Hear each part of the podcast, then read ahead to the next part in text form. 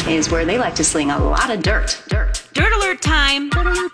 My Talk's quick update on celebrity and entertainment news at the top of every hour on My Talk 1071. Just tell me what I need to know. All right, well, I've got some new casting news for you guys. Christian Slater is set to star in the action comedy called Freelance. Hmm. Yeah, Christian will be joining John Cena and Alison Brie in the new action comedy, which will be filmed in Colombia. Now, Freelance follows a special forces operator who decided to retire from the army and start a family back in the States.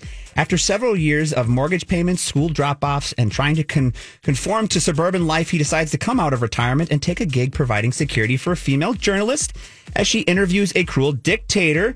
While the military coup happens and breaks out in the middle of the whole interview, the three are forced to escape into a jungle where they must survive the elements, the military, and one another. That's where the comedy comes in. So- Dang, there's a lot going on in this movie. yeah, It, it could be fun. I'm a big Christian Slater fan, so I like to see him kind of make, make his comebacks here.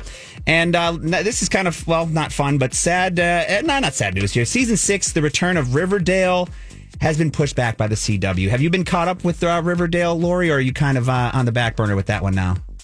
I have 10 episodes to watch. 10 episodes. Okay, so they've already released I'm the. a, se- I'm, I'm, I'm a season behind, but you know, that's like a 22 episode show. Yeah, Oh, that's it a, is. That's a lot. Yeah. A lot That's that like the- goes on in that Well, that's show. like what it used to be. All shows were 20 episodes. 22, and 24, yeah. Yeah, now yeah. it's down to 10. But yeah, so, so the first five episodes were already released, excuse me, the, yeah, and then of season six. And the second part is set to premiere now on Sunday, March 20th. It was originally going to air in the, at the end of February. So just a few I'll weeks. just wait until Mar- I'll just start watching it right before it comes back on. There There you you go. go. Yeah. That's how you do it. And this one is for you, Brittany. Thursday morning, I'm sure you saw this. A super fan, so called super fan of Taylor Swift, crashed their car into her New York building. Yeah. Yeah. The man was nabbed by police after being caught driving the wrong way down the street, putting the car in reverse, and then hitting a fire hydrant and then the building. If that wasn't enough, the fan then tried to rip the intercom out and demanded to speak to Taylor himself. So I'd like to go on the record. I do have an alibi. I wasn't there. That wasn't me.